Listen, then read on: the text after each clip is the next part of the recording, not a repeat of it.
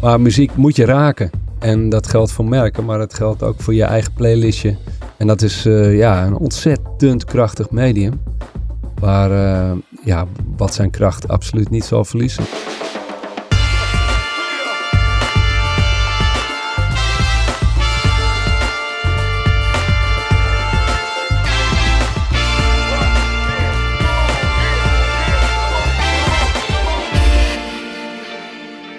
Hallo, goedemorgen, goedemiddag of goedenavond wanneer je dit ook luistert. Vandaag is het 9 juli en dat betekent dat je luistert naar de Brief, de podcast over content, marketing en uh, media. Vandaag is het een aparte aflevering, want deze nemen we overdag op. Dat betekent dat we lekker fris zijn en lekker scherp. Betekent dat dat? Rechterhand Matthijs Tielman? Uh, koffie is net op, dus uh, we gaan ervoor. Oké. Is het Voel je je anders nu we het overdag doen in plaats van s avonds? Nee. Nee, eigenlijk niet. Is er nog mooie content die je hebt gezien in de afgelopen twee weken? Nou, gehoord weer. Het werd oh. weer tijd om een podcastje te tippen natuurlijk. Ons uh, favoriete medium. Nee, uh, een nieuwe podcastserie ontdekt. Die heet Covert. Dat gaat over uh, grote um, militaire geheime missies. En wordt op een fantastische manier omschreven. En uh, ja, elke week een soort mini-audioboek wat in je podcast-app terechtkomt. En uh, fantastische verhalen. Uh, en, en ja, ga checken. Het is echt heel vet gedaan. Ja, het is tof. Kwalitatief goed. Heb jij ook dat je elke keer na het luisteren van zo'n aflevering je iets minder man voelt? Dat heb ik namelijk heel erg. Ja, ik krijg dan wel een soort ding van wat zit ik hier de hele dag te doen hier op kantoor. Ja. Dat, uh, ja, als een mannen vier weken in de jungle liggen zonder te bewegen om uh, posten te observeren, denk je ook van, nou ja, dan moet ik maar niet zo zeiken dat ik elke dag uh, naar kantoor moet. Precies. En een, een grote gedeelte van de kwaliteit van die podcast komt overigens van de presentator, want die heeft echt een van de meest badass stemmen die je kan indenken. Ja, ja, en gewoon mensen, echte, echte gasten. Dus je hoort ook echt die commando's die aan het woord zijn en, en dat soort dingen. Het is echt goed gedaan. Echt mooie productie en uh, ja, luistert echt heel goed weg. Dus uh, ga checken. Covert van Audioboom is yes. Ja, tof, tof, tof. Aan mijn linkerhand, zoals iedere aflevering, zit vandaag de gast. En de introductie van deze gast beginnen we met het woord muziek. Want dat staat eigenlijk centraal in de volledige loopbaan en het leven van onze gast. Hij staat namelijk aan het hoofd van het grootste mediabureau, of uh, muziekbureau moet ik, moet ik zeggen, ter wereld. Werkt voor Coca-Cola, Sony, UEFA, BMW, Nike, voor wie eigenlijk niet. Zit in LA, Shanghai, New York, Londen. De Noordpool, gaan we hem straks wat meer over vragen. en natuurlijk Amsterdam, want ze bezetten de 15e etage van de Adamtoren. Daar is hij ook nog eens founding partner van. Founder en CEO van Massive Music, Hans Brouwer. Hans, hoe is Goedemiddag. het Ja, uitstekend. Jij moet je helemaal in je, in, je, in je habitat voelen hier in de audiostudio. Ja, lekker. Dan kom je binnen en dan hoor je ineens andere akoestiek. Ja, Waar ik me heel, heel fijn bij voel. Ja, is het, uh, uh, want wij zitten in een nieuwe studio, zoals luisteraars uh, weten. Is dit, zijn, zie jij nu al dingen waarvan je zegt, dat zou ik nog eventjes wegpoetsen? nou, ik, laat ik jullie maar gewoon uh, lekker hier in je nieuwe studio zitten. Dat geeft een heel mooi beeld voor de luisteraar. Maar hier en daar zijn er nog wat uh, eierdopjes geplakt aan de muur. Binnenkort is hij af, heb ik, heb ik zojuist van jullie gehoord. Ja, het is helemaal de, helemaal de start-up feel, waar we heel industrieel zijn. Maar we zijn maar nieuw. Dat uh, Precies. ga je nog gewoon meemaken. Hey, luister je zelf naar podcast eigenlijk? Uh, niet heel veel, als ik uh, heel eerlijk ben. Komt dat door tijdgebrek of geloof je niet in het medium? Uh, nee, dat komt door, dat komt door als ik zeg maar op een koptelefoon of uit speakers iets wil horen, dan is het muziek. En ja, daar heb ik helaas ook al niet zo al te veel tijd meer voor. Dus ja, dat is eigenlijk de, de hoofdreden. En is het, is het wel eens, ik vraag me af, heb je in je vrije tijd nog, is het wel eens stil? Ik kan me voorstellen dat je zoveel met, als je zoveel met muziek bezig bent in je werk en ook, het is natuurlijk je, je hobby, je leven en je, is het wel eens dat je uh, een periode van stilte nodig hebt? Nee. Oké. Okay. Nee, daar word ik echt uh, heel depressief van. Oké, oké. Okay, okay. Nou, dan gaan we... Nee, nee, ik, ik, ik, ik vul stiltes graag op. Kijk, nou, dat, ja. is, dat is goed nieuws voor ons. Uh, voor straks in het interview gaan we eerst naar het, uh, naar het nieuwsoverzicht.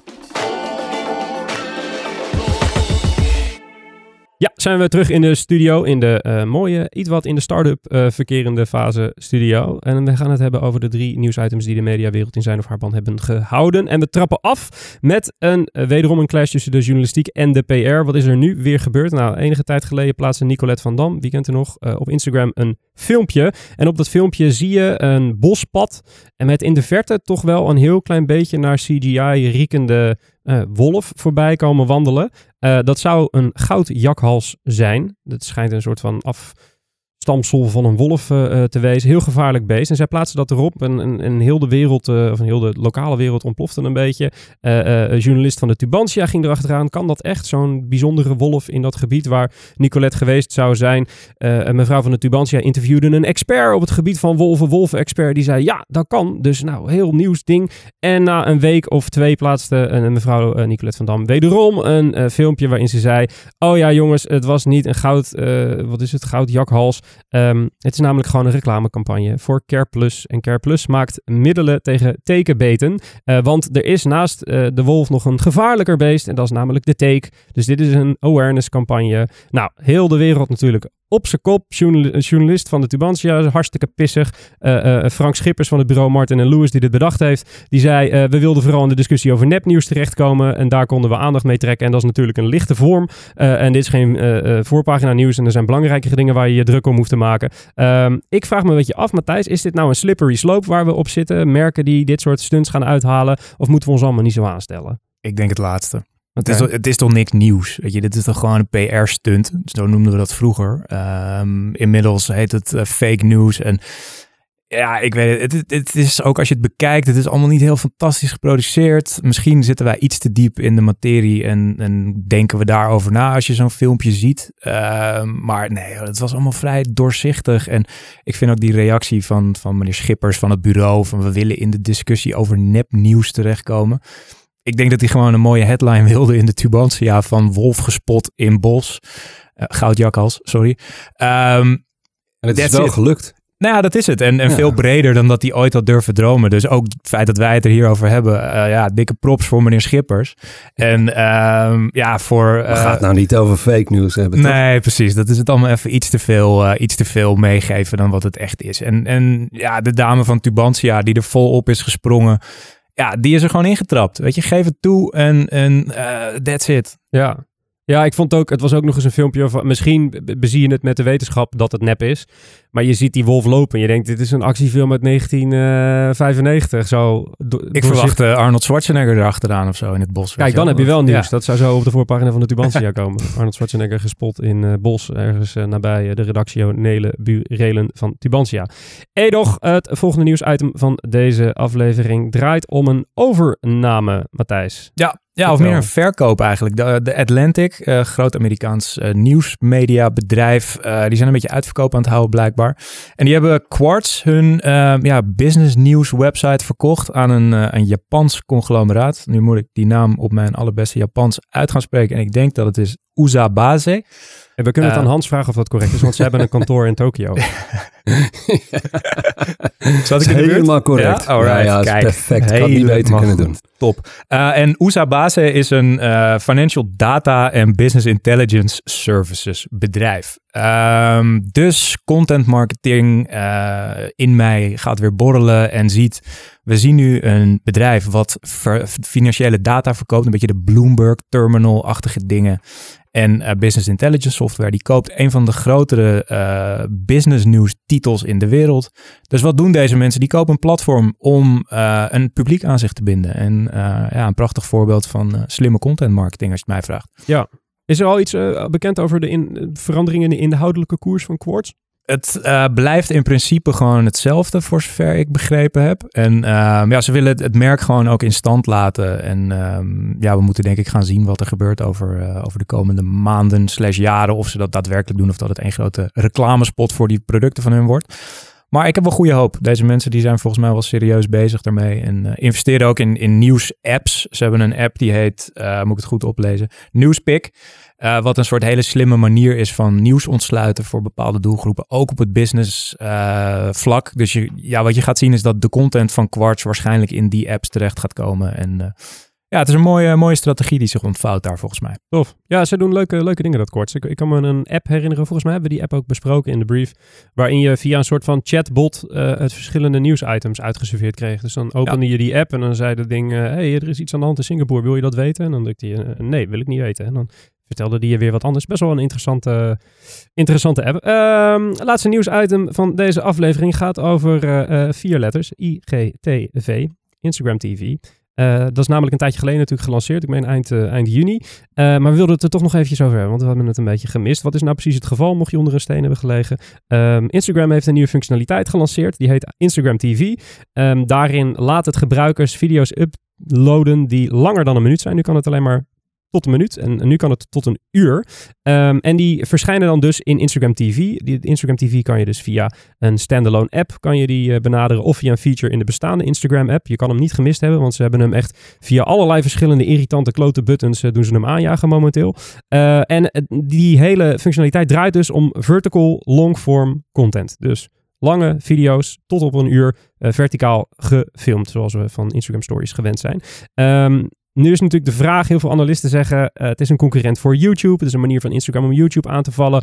Um, en, en de vraag is natuurlijk ook een beetje of longform überhaupt gaat werken in vertical video. Matthijs, jij noemde mij uh, tijdens de redactievergadering een oude lul, omdat ik niet denk dat men uh, tot op een uur zo naar een verticaal beeld gaat zitten kijken. Um, is dat zo? Is dat, jouw, uh, is dit jouw standpunt? Denk je dat dit gaat werken? Ja, kijk, ik, het grootste gedeelte van de mediaconsumptie gaat via uh, mobieltjes of tablets en dat soort. Dus ik, ik, ik denk echt dat dat een, een ding is wat gewoon in ons hoofd zit, dat het zo hoort. Dat het in, in horizontale modus hoort.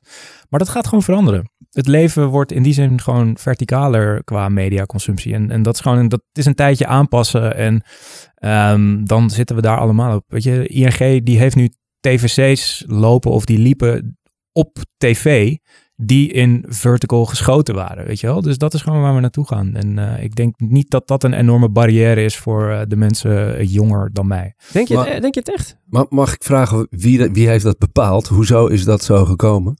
Dat het, uh, dat het verticaal is? Nou ja, dat is denk ik gewoon voortgevloeid uit, uit de layout van Instagram. Het is natuurlijk lekker scrollen en je scherm heeft dat formaat. En, en blijkbaar zijn mensen te, bela te belazerd om hun scherm nog te draaien als ze een mooi filmpje willen zien.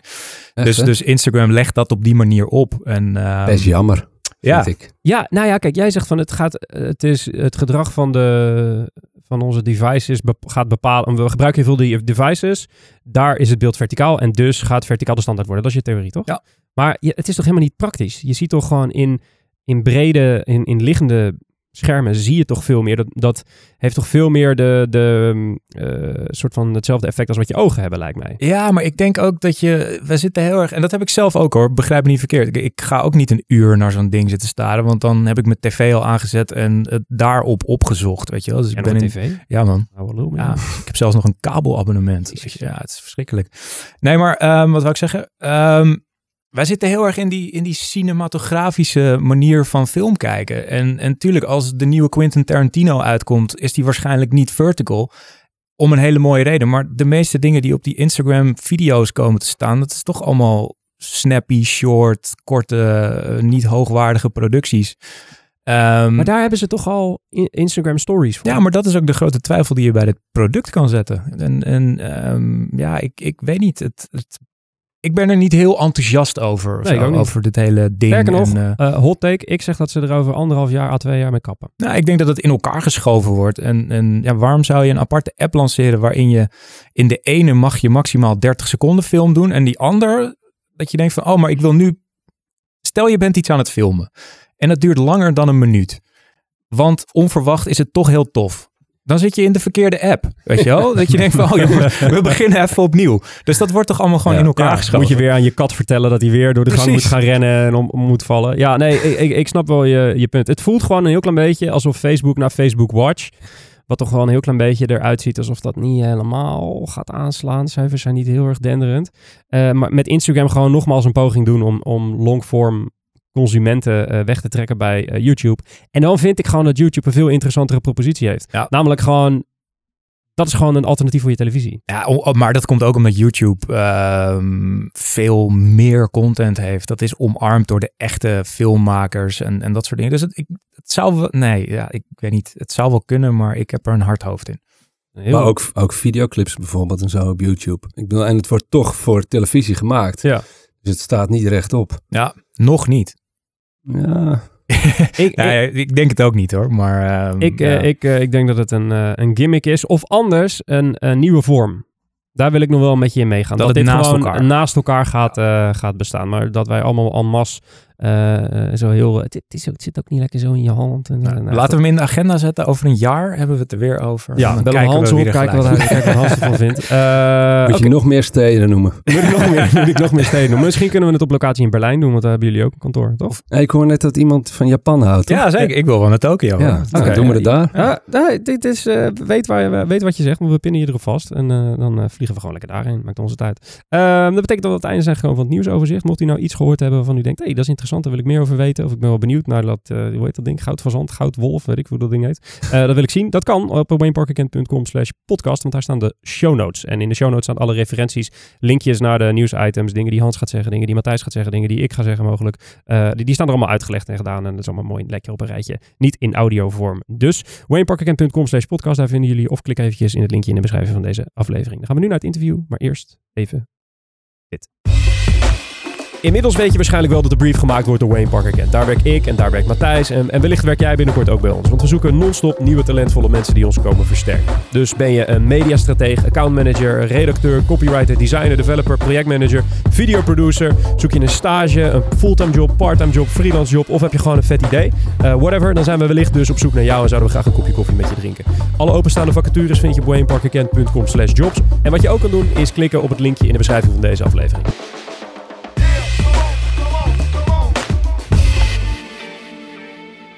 Zijn we weer terug in de studio, zoals gezegd, met Hans Brouwer van Massive Music. Hans, jouw hele carrière draait om muziek, om geluid. Jullie maken geluid voor merken. Maken muziekidentiteiten voor merken. Wat is jullie bekendste geluid?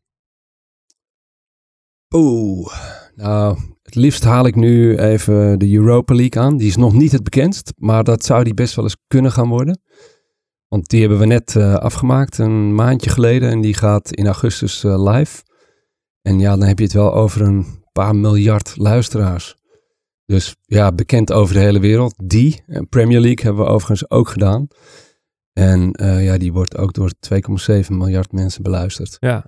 Dus dat zijn wel, ja, dat zijn wel heel wat oren. Is dat bij zulke instituten, om er meteen eh, in te duiken, het zijn natuurlijk allemaal best wel bekende tunes waar mensen een soort van eh, hechting mee hebben. Maakt dat het extra spannend voor jou? Dat je denkt, ik ga toch... De Premier League is wel een, een gevoelig ding waar mensen heel veel herkenbaarheid bij hebben met, bij de oude tune bijvoorbeeld. Is dat iets waar je rekening mee houdt? Dat je, dat je elementen eruit haalt? Eh, Ja, je komt altijd ergens vandaan bij tenminste zo'n zo'n eh, identiteit. Ehm, en dat, ja, daar moet je wel rekening mee houden. Maar ja, het gaat veel, veel verder en dieper dan dat. Het heeft eh, ook alles te maken met de Premier League wilde bijvoorbeeld heel erg eh, moderniseren. Dus die wilde juist een modernere sound. Ehm, maar je duikt ook het merk in. En eh, alle ja, merkwaarden die ertoe doen, eh, die proberen wij op een juiste manier te vertalen naar muziek. En nu voor de mensen die luisteren en denken, jezus, we gaan gelijk eh, in de kleine, kleine details. Voor die enkele, enkele luisteraar die jullie niet kent, wat doen jullie voor merken? Ik kom als merk bij jullie binnen. Wat, wat, wat, is, wat staat er op de menukaart bij Massive?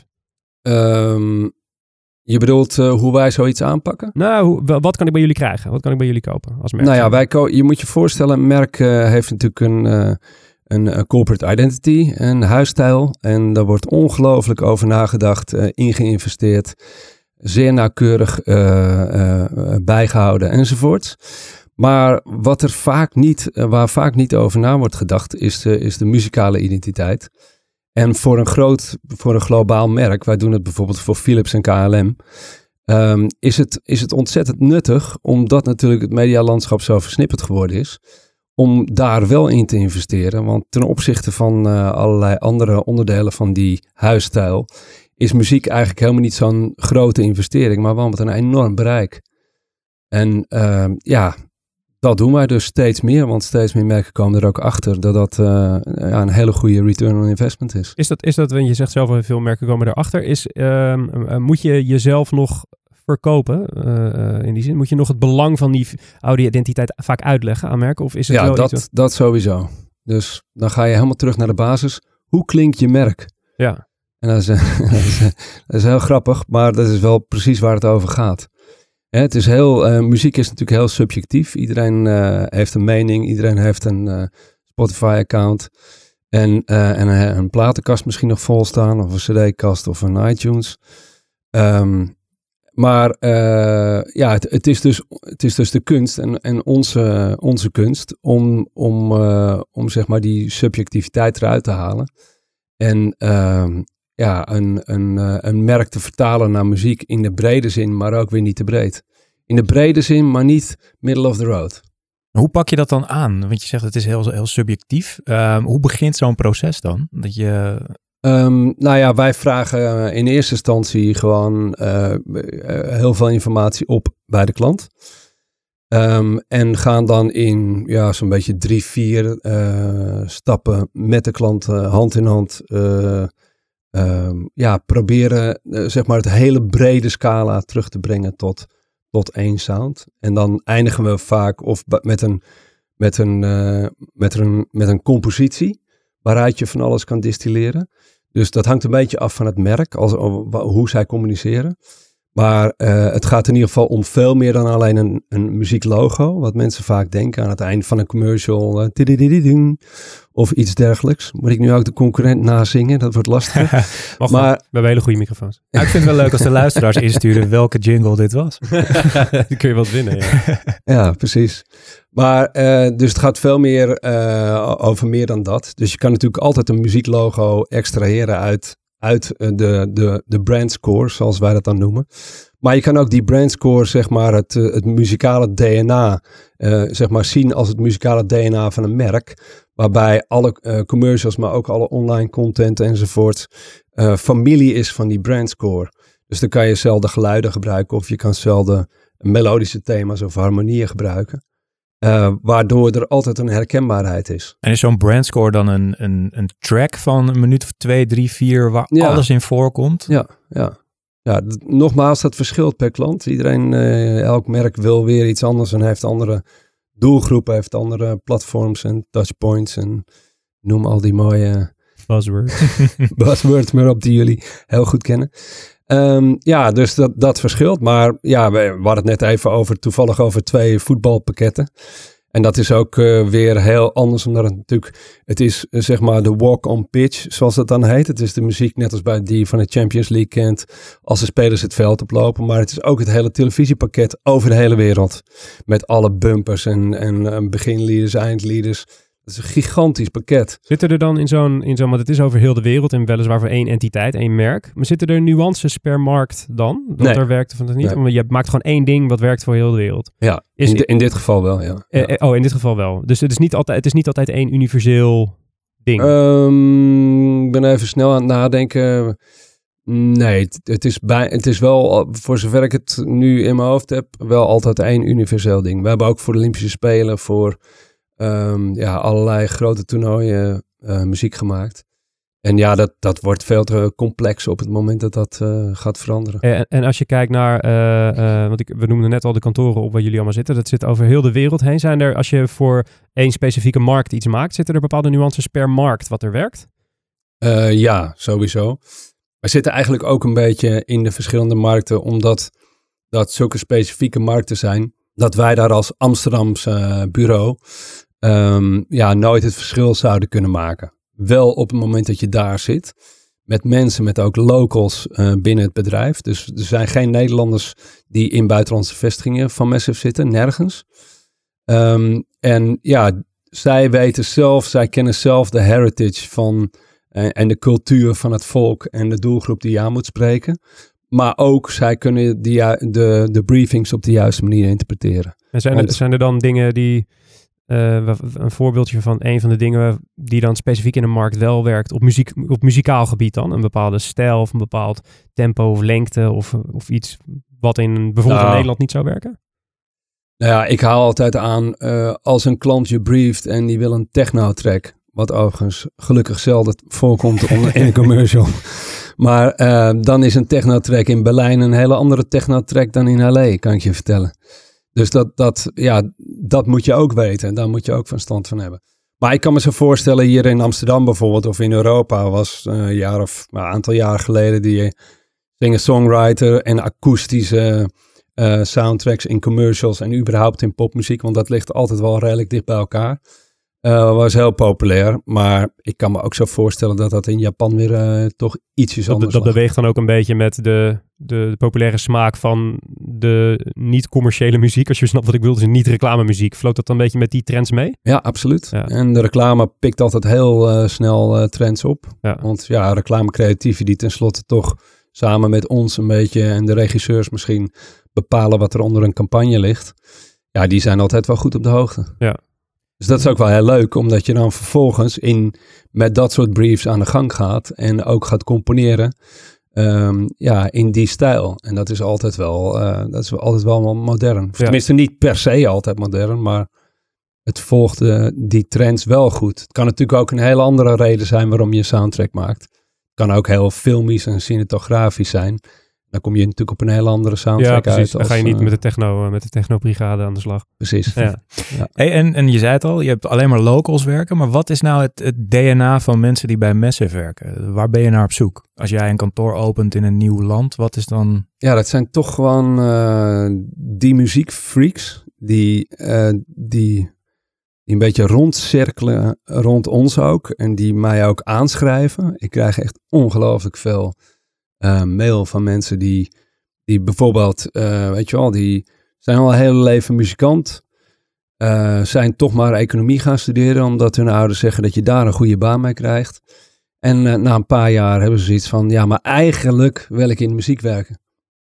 Gewoon echt diehards die gewoon niets anders het liefst zouden willen doen. En ja, dan heb ik een beetje mazzel dat er, dat er ja, dat wij natuurlijk goed in de picture staan nu uh, als bedrijf, maar ook uh, ja, gewoon een prachtig mooi product hebben. En um, ja, en dus daarom is het, al, is, is het personeel doorgaans niet heel moeilijk te vinden. En mag ik de pareltjes eruit uh, vissen. Dat is en mooi. dat, dat Mooie luxe. lukt, lukt Ja. aardig. Ja. Mijn personeel luistert ook mee naar. Stukje HR naar de mensen toe. Ja, ja, ja, ja. Hey, maar je hebt al die kantoren dus ook rond over de wereld. Zeg maar, hoe heb je dat georganiseerd? Zeg maar qua aansturing en, en staan die ook allemaal weer in direct contact met elkaar qua uitwisseling? Of, Ja. of uh, hoe? Ja, we waren bijvoorbeeld een week of drie geleden weer in Cannes met 39 man uh, van Massive Music. En dat komt omdat we, omdat we een feest geven op de woensdagavond. Daar ben ik ooit mee begonnen, helemaal in het begin van het bedrijf. Nog sterker, het bedrijf is begonnen met het feest in Cannes. Um, want dat leek me wel een goede PR-stunt. En um, ja, dus we geven een feest uh, tijdens het reclamefestival uh, van Cannes. Uh, dus daarom zijn er veel mensen daar. Maar ook omdat we elkaar dan tenminste een keer zien. Mhm. En dat is twee keer in het jaar. Dus met kerst doen wij uh, ook een, uh, een kerstdiner in de, sinds we in de toren zitten nu. In, in Ermtoren. Um, ja, dus waar waren we? We zijn we met een man of zestig en vieren we kerst. En stellen we bandjes samen uit, uit de bezettingen van Massive Music stellen we bandjes samen waarop uh, van, met mensen van verschillende vestigingen. Die dus nog nooit met elkaar hebben gespeeld. Laat staan hebben gerepeteerd. Die alleen een nummer afspreken en die, dat gaan we s'avonds spelen. En dat is een grote realiteit. Het is echt heel, heel, Gaat het heel altijd grappig. goed? Uh, nou, er zitten altijd wel. Het is wel zo ingedeeld dat er altijd per band wel een paar echt goede muzikanten bij zijn. En het is, wel, het is vooral erg leuk. Ja. Precies. Hey, je, zegt, je zegt 60 man. En voor, voor een bedrijf wat over de hele wereld zit, is dat Ja. natuurlijk ja, niet bijzonder veel mensen, zeg maar. Wat voor, wat, wat voor mensen heb je in dienst? Zijn dat allemaal producers? Zijn dat... De meeste, meeste producers inderdaad, heel goed. Dus die zitten tussen de klant en onze componistenpool in. En waarom wij zo eigenlijk klein zijn, wel uh, groot voor een muziekbedrijf. ik, ik denk wel de grootste, de meeste FTA's. Um, maar dat komt omdat wij al onze componisten niet in dienst hebben. Dus wij hebben een uh, pool van ja, zo 150, 200 freelance componisten waarvan de core echt uh, voor, voor ons werkt zeg maar, de, de, de binnenkant van de groep werkt voor ons en de buitenkant dus zijn meer specialisten en jongens die, die, die van alles doen, die ook in bands zitten of filmmuziek maken of wat dan ook, maar ook dan voor ons werken. En uh, ik heb wel eens een beetje uitgerekend, er zijn op een normale dag zijn er tussen de 70 en de 100 componisten voor ons aan het werk. Wow. Dus als je die, er, dat is eigenlijk dus elke dag zo. Als je die erbij telt, dan zijn we een man of 150. Zit er, ik heb wel eens een, in een wat ouder interview met je gelezen. Um, uh, je zei iets over artiesten die per definitie niks met commercieel werk wilden doen. jij had zoiets gezegd van dat is zeer onverstandig.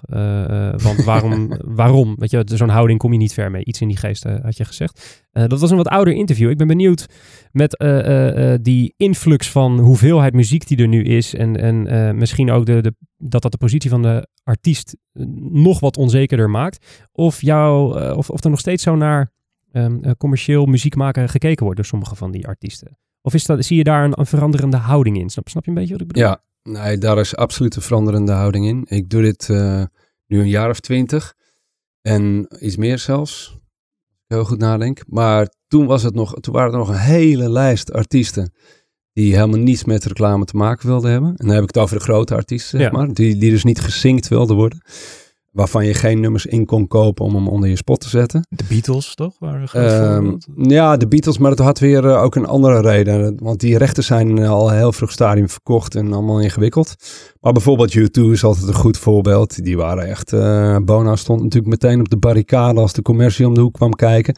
Totdat Apple, Apple gewoon ja. genoeg bood. Ja. Ja. en zo gingen ze allemaal één voor één om. Dus het is echt nog op de vingers van één hand te tellen wie er nog, wie er nog anti zijn. Maar uh, nee, dat, dat, is helemaal totaal veranderd. En dat is ook uh, ja, door alle technologische ontwikkelingen. Als je nu jonge artiesten ziet, die zijn er helemaal niet vies van.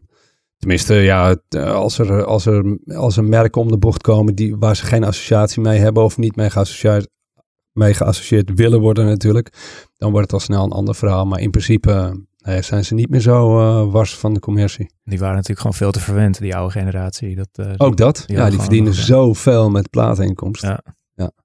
Uh, als je kijkt um, naar de, de hoeveelheid kanalen en de hoeveelheid informatie en de hoeveelheid media die we nu op ons afkrijgen, heeft dat het manier van reclame muziek maken ook beïnvloed? Want ik kan me voorstellen dat je voorheen een rondje televisie deed met dezelfde jingle om herkenbaarheid op te wekken. En dan was je er misschien wel een heel klein beetje. Is, is dat nu anders? Moet je nu op een andere manier die herkenbaarheid en die... ja, je, je, bedoelt herkenbaarheid met, via sonic branding. Ja, uh, ja, ja, ja, Of audio branding. Ja, omdat, omdat we, we, zitten natuurlijk in een wereld waar je uh, uh, omgeven wordt door allerlei schermen en impulsen. En onze aandachtspannen lijkt gereduceerd te zijn tot een aantal milliseconden, bij wijze van spreken. Ja. En vroeger had je gewoon één scherm waar je voor ging zitten. Of één radiostation waar je naar luisterde. Waar merk jou best wel effectief ook via audio kon bereiken. Ja. is nou, dat iets waar je over nadenkt? Ja, zeker, tuurlijk. Maar dat gaat automatisch, want je wordt ge gebriefd in het heden natuurlijk en voor de toekomst. Maar ja, het is zeker zo dat het in het verleden uh, gewoon vaak televisiecampagnes en uh, misschien uh, radio en billboards natuurlijk al dat soort dingen. En misschien nog een beetje bioscoop, maar had je het gehad. Dus dan was de herkenbaarheid van een merk was hooguit een audiologo, een muzieklogo. Ja. Randstad uitzendbureau of zo, weet je wel. Of Intel. Dat soort, ja. Uh, ja. of Intel. Maar dan had je het wel gehad. Maar tegenwoordig is dat, uh, nee, is dat natuurlijk anders. En alle verschillende lengtes ook van content die digitaal gaat. En die maakt ook dat je niet echt meer met een muzieklogo van vijf seconden uit kan. Want dat is soms de hele content. Ja, ja precies. dus, ja. dus uh, nee, dat verandert, dat verandert wel constant, ja. Maar, je hebt als verschil, dus je hebt aan de ene kant Sonic Branding en je hebt aan de andere kant natuurlijk gewoon muziek die wij maken. Dat is ook voor een groot deel wat wij doen, is gewoon uh, de, compositie, uh, de, score, dus de compositie maken voor een campagne. En die campagne die kan in allerlei lengte, variaties enzovoorts uh, de wereld ingaan. Maar um, de muziek die wij dan componeren moet gewoon de boodschap van de spot versterken. Punt. Ja. En dat is wat anders dan, hè, dus dat kan iedere campagne van uh, merk uh, X, kan natuurlijk weer andere muziek hebben, omdat die muziek weer het beste bij de campagne past. Maar dat wil niet zeggen dat het per se ook perfect bij het merk past. Nee, snap En twee verschillende dingen toch. En je noemt, noemt zo'n campagnebriefing, die komt binnen. Um, op welk punt in de campagne worden jullie meestal aangehaakt? Is dat heel vroeg eh, in de conceptfase? Of is dat, oh, we hebben een prachtige video met, met de voetballers die prachtige doelpunten maken. Kan jij daar even muziekje onder zetten? nou, we zijn er nu een aan het doen. Die komt over een paar weken uit. Dat is zeg maar het tegenovergestelde van wat jij net zei. Zoals het hoort eigenlijk dus. Zoals het hoort, ja. Daar zijn we al heel lang mee bezig. En uh, dat wordt uh, weer echt een uh, knaller van een voetbalspot. van een bepaald sportmerk. Meer zeg ik niet.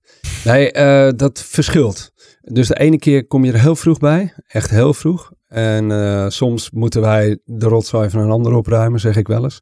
Dus dan is iemand anders er niet in geslaagd om het voor elkaar te krijgen. En de uitzenddata komt dichterbij en dichterbij. En dan een paar dagen van tevoren worden ze echt zenuwachtig. En dan uh, laten we Massive bellen. Want dan komt het wel goed.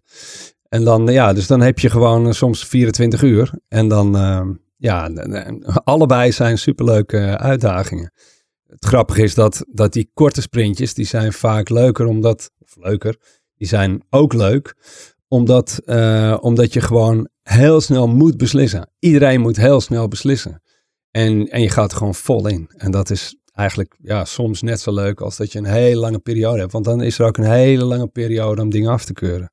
Ja, iedereen Want je gaat toch altijd aan het eind pas beslissen. Ja.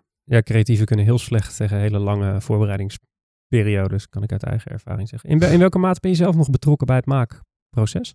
Ehm, niet heel veel. Ja, uh, terugluisteren. Dus terugkoppeling. Uh, dus er komt iets binnen. Dus wij, dus wij hebben een brief en we vertalen die brief naar, naar de componisten in onze pool die wij daarvoor selecteren.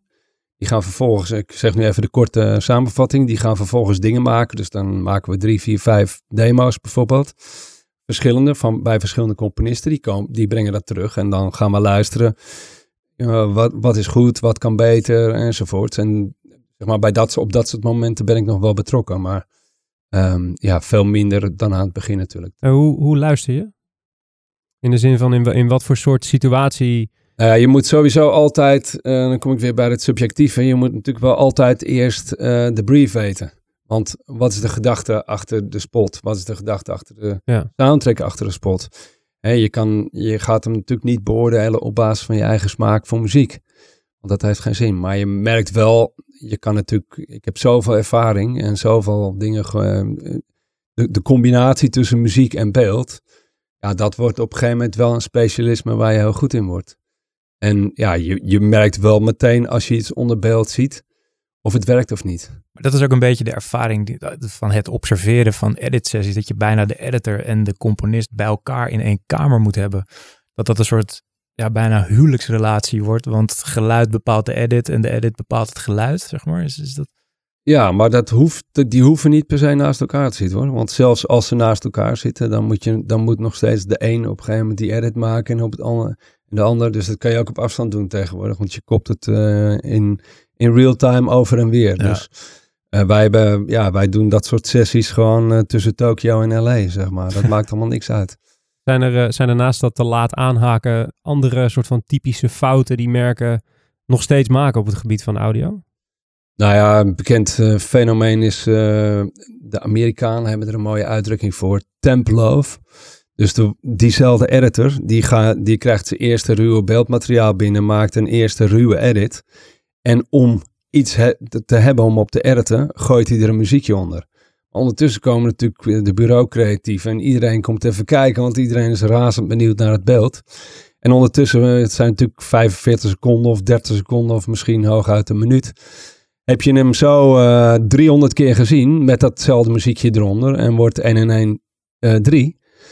Uh, en dan worden wij gebriefd. En dan is het van, uh, ja, ga er blanco in. Wij willen, we denken hier en hier aan, maar uh, gaan we iets maken? Nou, dan komen we een week later terug met prachtige demo's. En hebben zij inmiddels 2000 keer naar de combinatie van de eerste edit en het, en het temp muziekje, temporary muziekje geluisterd. En ja, uh, ik heb echt voorbeelden dat, dat ze dan kwamen van ja, ja, het is wel leuk wat jullie hebben gemaakt, maar eigenlijk willen we toch dat je, dat je Madonna, die temp track, dat je Madonna eventjes um, voor ons de, de rechter gaat informeren wat het kost. En dan kom ik gewoon met mijn, met mijn briefje van de week daarvoor. Ja, maar jullie wilden dit niet, omdat dit, dit, dit, dit dit. Oh ja. Ja, en dat, dat is wel echt een, een veelgemaakte fout nog steeds. En het is gewoon iets in je brein hoor. Hoe voorkom je dat dan? Want je kan natuurlijk die eerste versie eh, zonder muziek. Heeft nou ja, je, je kan in ieder geval uh, één uh, hele grote fout voorkomen. En het is dat op het moment dat die edit ook naar boven bij het merk wordt doorgepresenteerd. En daar heb ik ook echt, echt stuitende voorbeelden van meegemaakt. in het verleden. Uh, dus dat, dat de klant en de CEO op een gegeven moment helemaal bovenin ook al die edit met Madonna had gehoord en heeft goedgekeurd. Dus dan kan je niet meer de weg terug bewandelen. Dan moet je gewoon die rechten kopen. Ja, en dan weten publishers en platenmaatschappijen soms ook uh, hoe laat het ze is. Ze willen per se Madonna. Ja, dus ze, willen ook. Madonna. Ja, Punt. Ja, ja, Um, en dan was Madonna ineens heel duur. Ja, ja, dat was normaal nooit zo, hè? Kan, ik me kan ik me voorstellen. En doen jullie dan ook de... de uh, doen, je, je zegt van, dan, ik ga maar informeren hoeveel Madonna kost, om hem zo maar even plat te slaan. Mhm. Mm -hmm. uh, doen jullie ook de aankoop van die rechten dan? Ja. Of is dat dan weer iets wat je ja. uitbesteedt? Nee, daarom zijn wij een music agency. Alles wat een merk nodig kan hebben op muziekgebied doen wij. Okay. Tot aan activaties. Okay. Wij doen bijvoorbeeld ook... Uh, Heineken sponsort heel veel muziek festivals bijvoorbeeld. En dan verzinnen wij activaties voor Heineken voor op die festivals. Dus zo ver gaat het. Heb je, uh, heb je bijvoorbeeld een voorbeeld, zodat we de, de luisteraar een beetje een beeld krijgt van, van een van die activaties? Uh, is dat dan een, een, een, een bepaalde een... stage of een bepaalde... Ja, daar moet je aan denken. Ja. Dus er is niet iets wat in Nederland draait op het moment. Dus er is een, we hebben een concept verzonnen waarbij, uh, waarbij het publiek bepaalt wat de volgende plaat gaat zijn. Dus uh, Heineken was sponsor en had al een stage op, dat op, op, een bepaald, op, op bepaalde dancefestivals. En om gewoon meer uh, ja, de, de, de bezoeker meer naar Heineken toe te trekken. Is er een, ja, is dat, hebben we dat concept verzonnen. En doe je dat dan, want dat is wel een interessant product wat je dan maakt. Want dat is een, een creatief concept, een activatie. Mhm. Mm -hmm. Hoe, waar, waar in de, in het, in, het, in het bureaucirkeltje staan jullie dan? Doen jullie dat dan samen met een klassieke reclamepartij? Of is dit iets wat jullie proactief naar Heineken brengen? Of komt Ja. Heineken juist naar jullie toe voor dit soort type... Ja, wij zijn al zeven jaar, als ik het goed heb. Volgens mij zeven jaar eh, de muziekactivatiepartner van Heineken. Ah ja, oké. Ja, maar dat is wel, dat is wel echt een, een, een, een buitenkant uh, van wat wij normaal gesproken Ja, nou, daarom vraag ik het, want het is, Ja. het is echt een, uh, een andere... En is dat dan, is dat dan toevallig een, iets wat ehm, ontstaan is uit de relatie met Heineken? Of is het iets wat je nog wel met meer merken ook doet? Of is het puur het, het Heineken-loket, laten we zo zeggen? Ehm, ja, het is ooit zo ontstaan. Ik zou niet eens meer weten hoe precies. We hebben natuurlijk heel erg veel eh, Heineken commercials Ja. En het merk zit heel dicht op ons eh, en wij op hun. Net als KLM en eh, Philips ook. En eh, ja, wij hebben op een gegeven moment ooit... Ik denk dat wij het verzoek hebben gekregen ooit om eens verder na te denken dan alleen maar de soundtrack. Want wij hebben natuurlijk ja, allemaal muziekervaring. Wij, wij doen van alles als het maar met muziek te Ja. maken heeft. Ik heb voordat ik reclame muziek deed, heel veel booking en management voor bands gedaan. En feestjes georganiseerd en evenementen. En, um, en dat, dat ontstond weer ook vanuit de vraag naar muziek. Ja. Dus als mensen bandjes of DJ's nodig hadden, dan belden ze mij. Ja, en, en voor ik het wist, was ik het hele evenement aan het organiseren. Zo moet je, Ja. zo moet je dit Nee, maar de link met jullie business is super logisch, ook in die zin. Maar ik was benieuwd hoe je dan, hoe je dan in dat cirkeltje staat. Hey, ehm, eh, ik was benieuwd naar de rol van de overvloed aan commerciële muziek die er nu dankzij digital is, in de vorm van al die vervelende stocksites. Eh, of dat nog invloed heeft op jouw business. Je wel eens een gesprek aan moet gaan met klanten die zeggen, ja, maar ik heb bij eh, Epidemic Sounds kan ik dit eh, kopen voor uh, Roggel en drie knikkers. En is dat, is dat een, een categorie waar jij soms in wordt gegooid met massive music waar je uit moet vechten? Of zien mensen toch wel jullie echt als de makers en, en, Ja. en, en de, de stok? Nou, als, als, als bedrijf, eh, bureaus of merken gewoon tailor-made muziek willen, dan komen ze bij ons terecht. En als ze dat niet willen of als ze dat er niet voor over hebben, het geld er niet voor over hebben, of gewoon de budgetten, omdat het eh, campagnes zijn die alleen online en die maar een weekje draaien of wat, dan komen ze bij de, bij de epidemics eh, van deze wereld terecht. En dat is verder helemaal eh, prima. Fijn, ja. En over die vergankelijkheid. Hoewel Epidemic is dan weer een voorbeeld waarbij componisten, nou, Ja, maar je snapt, je snapt wat ik bedoel. Ja. Eh, gewoon een site waarin Ja. in bulk gewoon redelijk makkelijk Ja. tailor, nou niet Stokmuziek. tailor-made, maar stokmuziek te halen valt. Ehm, eh, jij zei, je had het net over de, de eh, als het op een, op een campagnebasis is.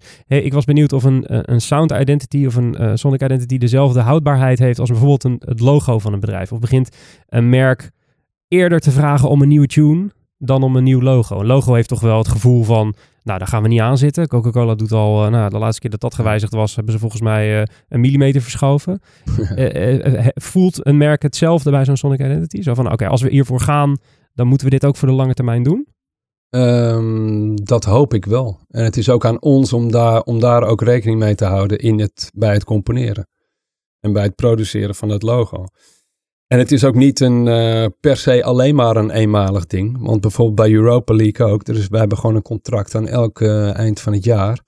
Moeten wij de boel weer uh, refreshen. Nog sterker, wij, ik heb ook ooit de Champions League, die helemaal niet van ons is, maar van Hendel.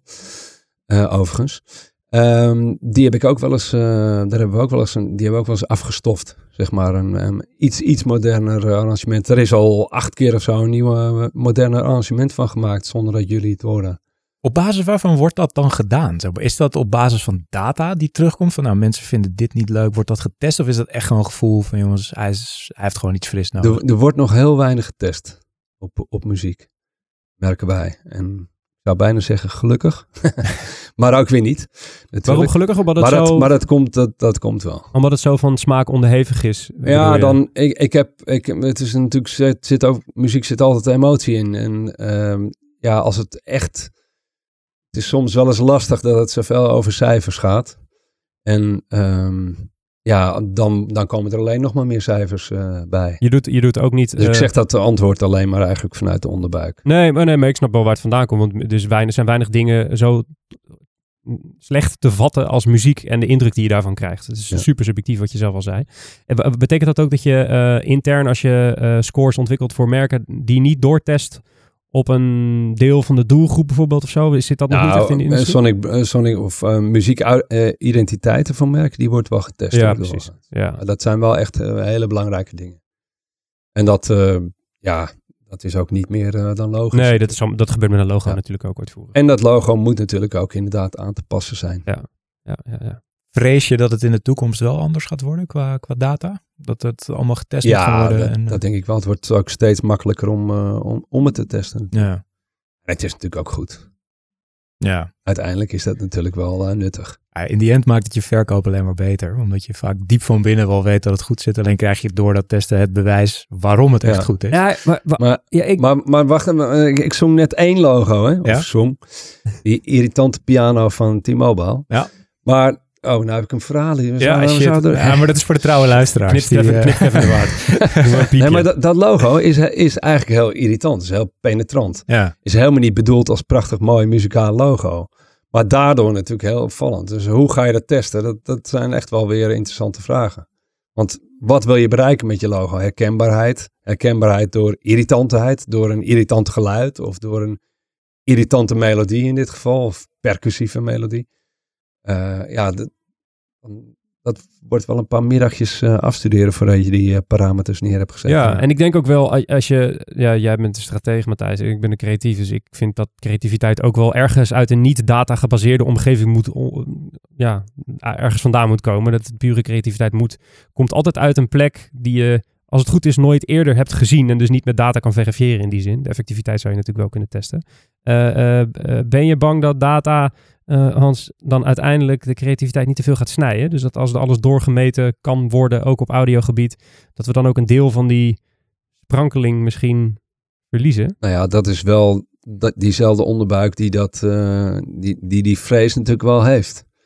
Want het wordt dan, eh, het wordt dan allemaal wel erg klinisch. Ja, nou, maar ik geloof ook wel dat, dat heel vaak, weet je, op het moment dat je met die data dingen gaat werken, data werkt heel goed om dingen beter te maken. Maar die, die initiële vonk, die haal je vaak niet uit dingen kapot testen en, en dat soort Ja. zaken. Misschien is een heel goede vergelijking eh, een hit schrijven. Die brief hebben wij ook meermaals gehad. Dat is heel grappig. Wij willen een hit. Wij willen op één in de hitparade komen via deze commercial soundtrack. Nou, dat is hartstikke, een hartstikke mooie, mooie brief is dat. Maar best lastig, kan ik je vertellen. nee, maar als, als je een hit zou kunnen schrijven, dan eh doet Je hebt niet iedereen een het of andere toch? streaming farm ergens, dat je hem gewoon... eh, Nee, maar dat is een beetje hetzelfde. En waarom wordt iets een hit? ja, dat is ook- niet te vatten. Als je daar, als je daar een, eh, een analyses eh, op, op loslaat. Ja. Of eh, weet je wat, dan, ja, dat, er zit zoveel emotie en onderbuikgevoel bij een hit. Ja, en je hebt Of bij überhaupt muziek. En je hebt natuurlijk hits. En je hebt echte klappers van hits. En die klappers van hits komen altijd uit het niets. Dat is Ja. altijd iets wat je meestal nog nooit hebt gehoord. En wat, wat eigenlijk uit niks lijkt ontstaan. Terwijl, uh, ja, wat er nu waarschijnlijk op de nummer 1 in de hitparade... Bestaat het nog? Ik weet het niet. Ik ben oud Jazeker. aan het worden. Eh, eh, wat daar nu op één staat, lijkt waarschijnlijk op de vier nummers die daaronder staan. Dus waarschijnlijk kan je dit, dat nog wel een heel klein beetje benaderen met een beetje boerenverstand. Maar echt zo'n klapper van een, van, een, van een hit, dat lijkt me inderdaad moeilijk, ehm, eh, moeilijk bij elkaar te, te cheffen. Hey, eh, ik was benieuwd, ehm, eh, Hans, als je kijkt naar vi- video, dan zijn er heel duidelijk een bepaald aantal innovaties te benoemen die nu nou, een buzzword zijn of dan wel heel onze mediaconsumptie gaan veranderen in de komende tijd. Augmented reality, virtual reality, beetje de nieuwe vormen van visueel, visuele weergave van media, laten we het zo even noemen. Zijn er in audio ook dergelijke ontwikkelingen te onderscheiden? Of een bepaalde innovatie waarvan jij zegt dat zou nog best wel eens de manier hoe wij audio beleven kunnen gaan veranderen in de komende jaren? Ehm, nou, ik denk meer de, de, de muziekconsumptie. Verandert natuurlijk. Met streaming is, eh, ja, is alles weer ongelooflijk veranderd. En zal dat wel doorgaan. Dus dingen als hoe breng je je muziek, hoe breng je nieuwe muziek, hoe brengen publishers en platenmaatschappijen hun nieuwe muziek naar de, naar de klant.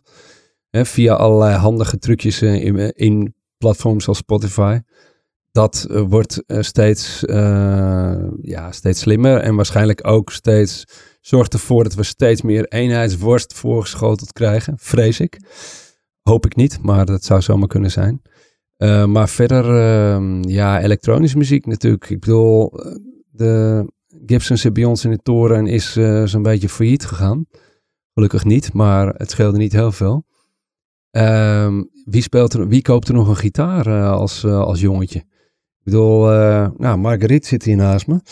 Haar zoon van 14 is, is de nieuwe Martin Garrix. Hoe heet hij ook weer? We kunnen nu een beetje Ja, je, mag mag je mag hem pluggen. Ruben Engel. Ruben Engel. Check hem uit eh, Komt in, online. de, want, komt in de show notes ook, hè, nu? want hij is echt, echt ongelooflijk goed. Maar ja, die jongens spelen geen gitaar meer. Hè? Die, dus die leren geen instrument bespelen. Maar die zijn, als, je, als je zijn tracks hoort, dat is echt eh, fantastisch. Dus daar is natuurlijk ook wel... eh, en, en die, die jongetjes van nu, die, dat zijn... Als die zo oud zijn als wij, ja, die hebben die gitaar. Oh, dat is een ding met snaren. Lachen, joh. Ja, dus dus het gaat, voornamelijk, het gaat voornamelijk de productie en de distributie beïnvloeden, maar de beleving aan de orenzijde eh, zal waarschijnlijk de, hetzelfde blijven. Dus het produceren van muziek, wat jij net zegt, de, de, de, Ja. de, de gitaar gaat, nou, gaat niet uitsterven, maar Nee, nee, eh, maar... eh, grotendeels vervangen worden door een computer, laten we hem zo even noemen. Voor een groot gedeelte van mensen die elektronische muziek maken. Vinden we hem zo nog wat specifieker Ja. vast? Nou ja, precies. Maar ja, het is gewoon alleen productieproces. Ik bedoel, muziek in, in, in weet je wel, zal altijd je hart moeten raken. Of nou eh, via elektronisch of via snaar is. Dat is gewoon, dat is, dat is gewoon de, de, de tijdgeest waarin wij opgroeien. Is gewoon, heeft het nog allebei. Maar de volgende generatie heeft bijna geen snaren meer. Is verder niet zo erg. Maar muziek moet je raken. En dat geldt voor merken, maar het geldt ook voor je eigen playlistje in jouw eigen Spotify-omgeving, een beleving. En dat is eh, ja, een ontzettend krachtig medium. Precies. Waar eh, ja, wat zijn kracht absoluut niet zal verliezen. Eerder nog eh, groter zal worden hoe sterieler en elektronischer alles wordt. Precies. En hoe raken jullie mensen op de Noordpool? Dat zouden we nog eventjes... eh, of was het de Zuidpool? Zuidpool was het, nee? Ja, Noordpool volgens mij. Noordpool. Hoe, hoe zit het ermee? Want als je op jullie website kijkt, staat er... We hebben kantoren overal, eh, waaronder ook daar. Maar wat, Ja, wat nee, het is, het is, wij, wij proberen ons vanaf het, eh, onszelf vanaf het begin niet al te serieus te nemen ook. En nu kan ik dat, nu kunnen we dat moeilijk nog eh, zeggen, nu we zo groot zijn en zo. Maar eh, nee, dit zijn die knipogen die, overal, die je overal bij ons op de website en overal nog wel terugvindt. Je had ook gewoon kunnen zeggen, we hebben er een kantoor. Dan gaat toch niemand het... eh, niemand, niemand die het gaat, eh gaat controleren. zeehond met een koptelefoon op. Ja, zeehond met een koptelefoon op. Ehm, eh, we zijn aan het einde gekomen van het interview. Ik was nog wel benieuwd. Je doet heel veel verschillende dingen. Ademtoren hebben we het eigenlijk helemaal niet over gehad. Los van het feit dat we hebben gezegd dat jullie daar zitten. Maar daar, daar ben je ook founder van.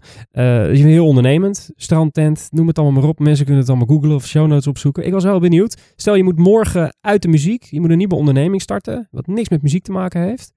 Welke kans zie je dan? Oeh. Wat gaat het dan vraag. worden? Nou, ik heb ontzettend veel eh, plezier beleefd aan de ontwikkeling van eh RM Toren. Het was echt een feestje om te doen. Ook omdat het met eh Duncan Sander Groet en Lingotto was. En wij met z'n vieren op zo'n ongelooflijk groot project daar blanco in gingen. Lingotto natuurlijk niet als ontwikkelaar, maar Duncan, Sander en ik wel. Dan heb je ineens eh 21 verdiepingen in te vullen. Ehm, terwijl we dat nog nooit hadden gedaan. Maar wel allemaal alle drie ondernemers die gewoon in twee seconden een beslissing kunnen nemen. Dat was echt te gek om te doen. Dat was echt heel erg leuk. Dus dan, wordt het, uh, dan word je projectontwikkelaar in de, toch wel stiekem in de creatieve sector. nou, zoiets. Ik vond het wel echt heel leuk. Ja, projectontwikkeling. Ik, eh, ik zal nooit vergeten dat uh, Lingotte bij mij naar binnen kwam lopen met, uh, met dit plan. Dat ik echt zoiets had. Voordat ik ontdooid was uh, op het feit dat er een projectontwikkelaar bij mij aan tafel zat. dat was echt, ik, nee, ik, uh, ik, had dat, ik had er heel iets anders bij voorgesteld. Dus om mezelf nou in de toekomst projectontwikkelaar te gaan maken, weet ik niet. Okay. Maar ik vond het wel heel leuk. Tof. Hey, um, we hebben altijd een vaste slotvraag van ons interview. Dat is wat, wat is de beste content die je de afgelopen twee, drie, vier weken hebt gezien? Mag jij me ook vastpinnen op muziek? Wat is het beste wat je hebt gehoord in de afgelopen tijd? Oeh. Um, ja, This is America heet het geloof ik, hè? Van Charles Ja, ik vergeet altijd. Ja, precies. Ja. Um, ja, dus ook nog gemaakt door een componist die ook wel voor ons werkt. Voor onze New York office, grappig genoeg. Um, ja, fantastisch. Maar dan heb ik het niet per se alleen over de soundtrack, maar natuurlijk over het hele concept. Dat was echt, uh, um, echt een klap in je gezicht. Is dat wat het ook goed maakt? Dat holistische, die, clip erbij en de lyrics ja. in combinatie met de muziek, in combinatie ja, met de tijdsgeest ook? Ja, ja dat, dat, dat vond ik spectaculair natuurlijk. Het was uh, en een boodschap en de, ja, precies de tijdgeest. En ja, er is niet zo relevant als het onderwerp wat, uh, wat dat stukje content aansnijdt op dit moment, in mijn beleving tenminste. Um, ja, dat, dat, was, uh, dat vond ik echt mind-blowing. En uh, er was een tijdje terug dat ik zoiets spectaculairs voorbij zag komen. Ja, een ouderwets protestlied weer. Het is echt uh, ja. Ja, heel, uh, heel heftig. Zeker in combinatie met die clip. Um, dank Hans voor je komst naar de studio op deze mooie... Welke dag is het vandaag? Maandag hè? Maandag. Maandag. Ja. Hans Brouwer, CEO-founder van Massive Music. Dankjewel. Graag gedaan. Hoe vond je het? Gezellig. Ja? Kom je snel weer een keertje? Ja, is Een nieuw kantoor opent op de noord of de zuid. Nee, ja, jullie zouden naar Tokio Tokio, oh, ja. ja, ja, ja. Ah, ja die Tokio staat. Die pinnen we, die pinnen we even vast. Uh, Matthijs, hoe was het overdag? Uh, Herhaling vatbaar? Ja, ja, zeker. Ik, uh, ja, eigenlijk niet zo heel veel verschillen. Ja. normaal. Dus, uh, anders dan, dan dat je straks achter je bureautje moet gaan zitten. En normaal Ja. kan je aan het bier. maar we hebben wel op tijd thuis. Dat is ook wel weer voordeel. Dat eh, zal eh, moeder de vrouw ongetwijfeld eh, eh, fijn vinden. Zien we je over twee weken? yes. Hartstikke goed. Dat betekent dat we aan het einde zijn gekomen van The Brief, de podcast over content marketing en media. Vond je deze aflevering of de vorige aflevering nou leuk? Dat is mooi, want je kan je abonneren. Dat kan via iedere grote audio-app die er bestaat. Inclusief Spotify, iTunes, Soundcloud, noem het op. En we zitten erin. Eh, geef je collega ook even een zetje en zeg dat hij het moet doen. En een recensie achterlaat in de iTunes Store of waar dat dan ook kan. Dan weten wij ook of dit allemaal een beetje bevalt. We vinden het leuk om dat, wat van jullie te horen uiteraard. Eh, de brief wordt zoals iedere aflevering gemaakt door WPK de Agency. Dat is het digitale bureau van Wayne Parker Kent. Onze mediapartners zijn Adformatie en BNR Nieuwsradio. Productie wordt zoals iedere aflevering gedaan door de onverprezen Kevin Eiken. Die heeft geen microfoon, maar die gaat wel wat zeggen. En de redactie wordt deze keer gedaan door Pepijn van der Pol. Die is er niet, dus die kan niks zeggen. De volgende aflevering is over twee weken. Mijn naam is Mark Schoones. Bedankt voor het luisteren en tot de volgende keer.